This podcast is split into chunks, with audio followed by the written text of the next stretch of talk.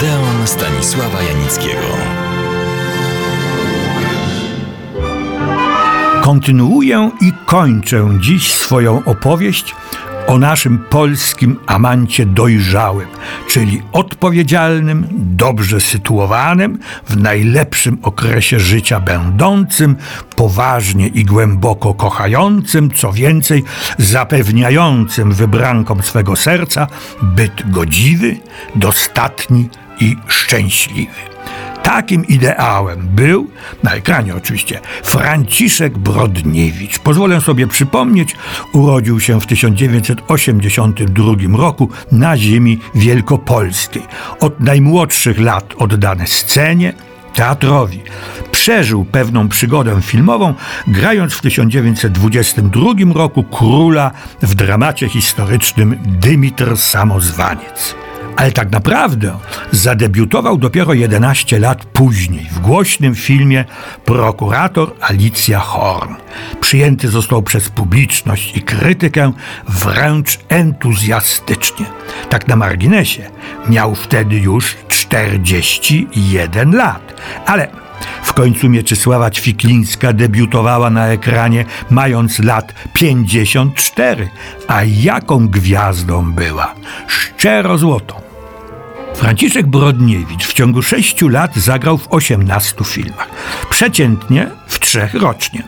Rekordem Guinnessa to nie jest, ale pracował rzeczywiście dużo, a rezultaty tej pracy zyskiwały powszechne uznanie. Jakieś drobne potknięcia go rzecz jasna nie ominęły, ale nie one, jak to się dziś mówi, budowały jego image i emploi. Mimo ustalonego i zaakceptowanego głównego rysu postaci, pisano, że ma twarz o zuchwałych, orlich rysach, twarz alakmicic, odtwarzał bohaterów bardzo różnych.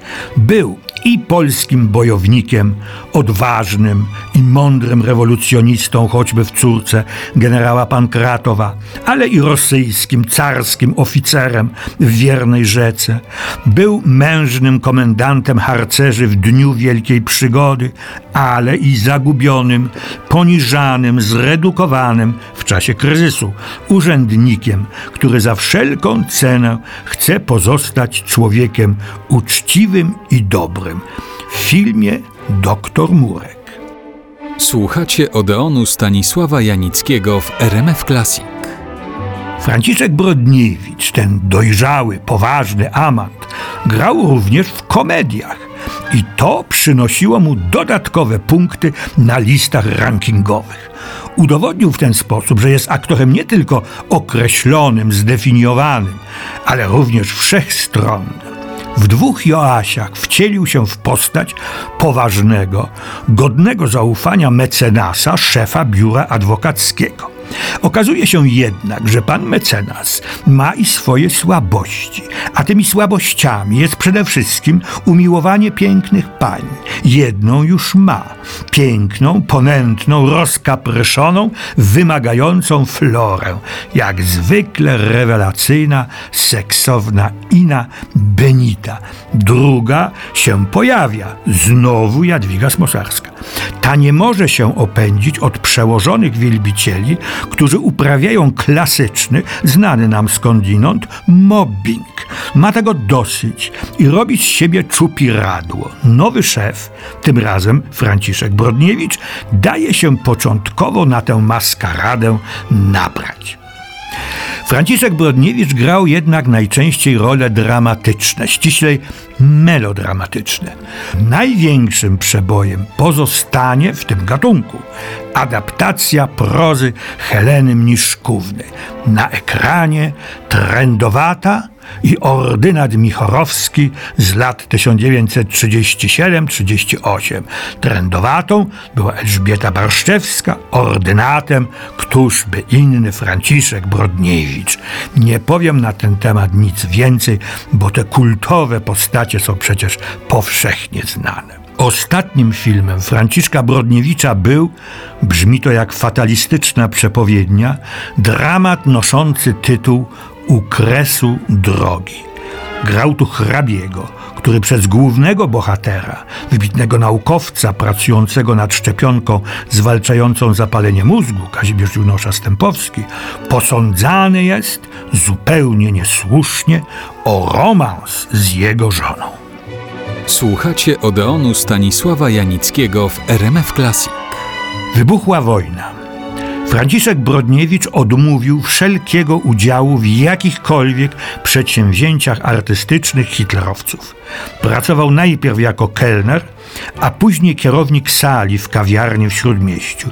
Bardzo się zmienił. Stał się odludkiem. W swym mieszkaniu w Warszawie przy ulicy Złotej 73 ukrywał przez pewien czas Żydówkę Rachelę Adler oraz pomógł w ucieczce swojemu sąsiadowi poszukiwanemu przez gestapo. Jego stan zdrowia, nieleczona choroba wieńcowa stale się pogarszał. W czasie powstania warszawskiego brał udział, zgodnie z rozkazem dowództwa, w znajdowaniu zrzutów spadochronowych. Zginął 17 sierpnia 1944 roku na skutek wybuchu bomby niemieckiej. Jedni świadkowie twierdzą, że przebywał w tym momencie przed domem, w którym mieszkał. Inni, że przebywał w swoim mieszkaniu. Jego zwłoki pochowano prowizorycznie na podwórzu. Po wojnie przeniesiono je na cmentarz Brudnowski. Pan Władysław Wołodkowicz tak kończy swe wspomnienia o Franciszku Brodniewiczu. Był człowiekiem skromnym, skoncentrowanym w sobie, życzliwym dla ludzi, kochającym swój zawód. Zdaniem jedynej córki Jadwigi, mieszkającej od wielu lat w Hollywood w Kalifornii, jej ukochany ojciec żył prawdziwie tylko na scenie i na ekranie. I takim zapamiętali go wdzięczni widzowie.